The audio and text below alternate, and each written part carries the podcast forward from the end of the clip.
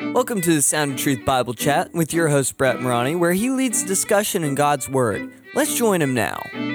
I'm going to go to chapter 15. Okay. In chapter 15, verses 1 through 11, you get this idea of the, the at least in the header for mine says the release for debtors. And it starts talking about this new land. And I'm, I'm not going to read the whole passage here, but it starts talking about in this new land that God is bringing them to. It Mm-hmm. is a plentiful, bountiful land.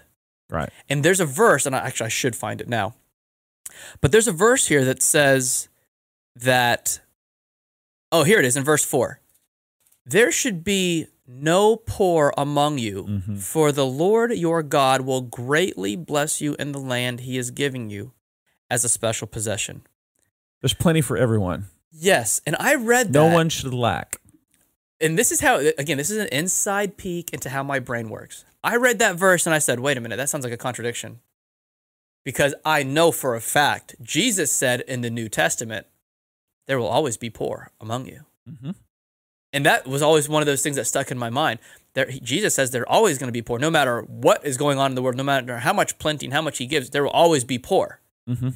but he's saying here there should be no poor among you, for the Lord your God will greatly bless you in the land he is giving you as a special pos- possession. So the, the skeptic in my mind goes, "Hey, is that a is that a contradiction?" Well, I keep reading, which you should do. If you ever think that there's a contradiction in the Bible, just keep reading. Yeah, and it'll- many it'll be times straightened it out. explains it. Yeah.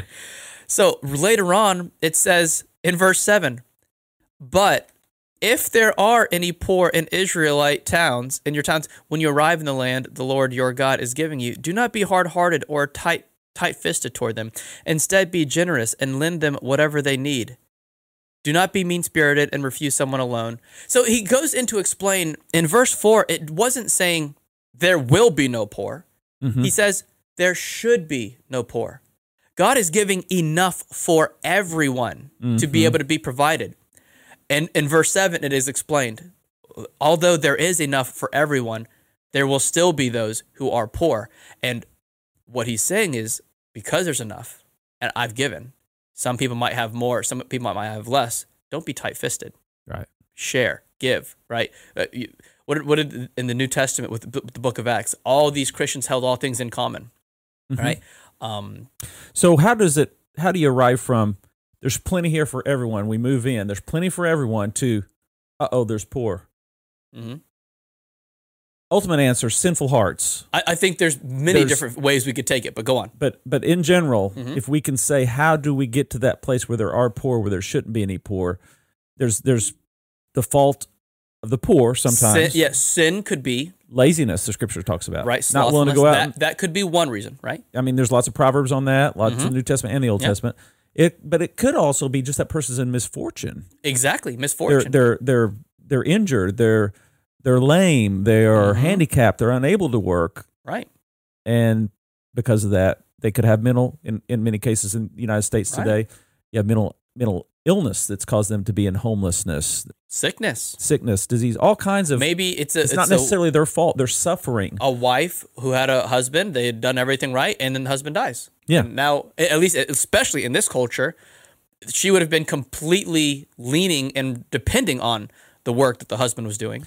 And then there could be a monopolization through success, someone being very successful, a very elite class that then takes advantage and doesn't pay worthy wages to the, you know, Right. so th- so then there's this Right. inequity in the land, Yeah.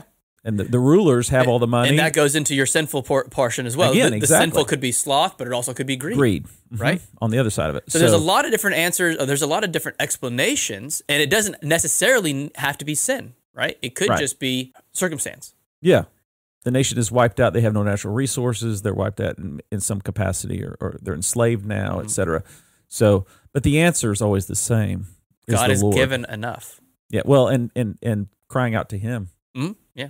to overcome those circumstances. But yeah, v- very good observation you make there that it shouldn't be this way. Yeah, it should not. God says, I have given enough. This is a land, at least, especially in this land. But I think you could apply that kind of area to many different places. I, America seems to be one of these places where it just seems this is such a land of so much opportunity. Mhm.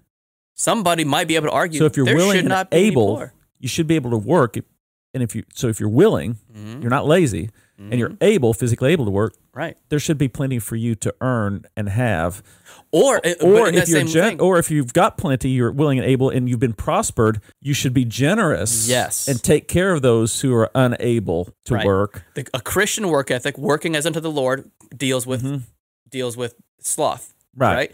Um, a Christian Charity, charity generosity. deals with you know somebody who might be you know, either lame or destitute or whatever you know through some Right. circumstance, and then the Christian grace, mercy, and giving al- also men- men- uh, you know covers the the greed aspect of it as well. Yeah. I'm sure there's many other things, but the word of God and the spirit of the Lord speaks to each one of these things where there should not be Mm-hmm. poor. And honestly, you know, to, to myself and to us listening, that I mean, that should also be a introspective pause. Mm-hmm.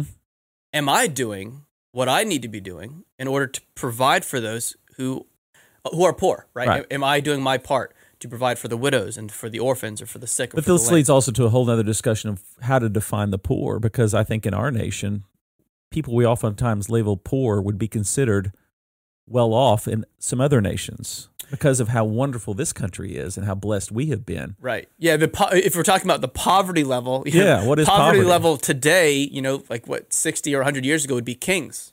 Mm-hmm. you know, you know what I mean. So there is that that idea, and then you know, there's the al- you know the also Roof the over the idea, head, clothes, food every day, air conditioning, c- air conditioning. car, in many cases, they're internet. Mm-hmm. considered poor, and yet they have cable television, they have a vehicle. Yeah. You know, they, they may not be working, but all these things have been provided i it, from in one way or another. Uh, maybe that's not poor after all. If you're enjoying this podcast, please share it with your friends. Thanks. The music is by Canon and is used with permission. This podcast is copyrighted by Brett A. Morani, 2021.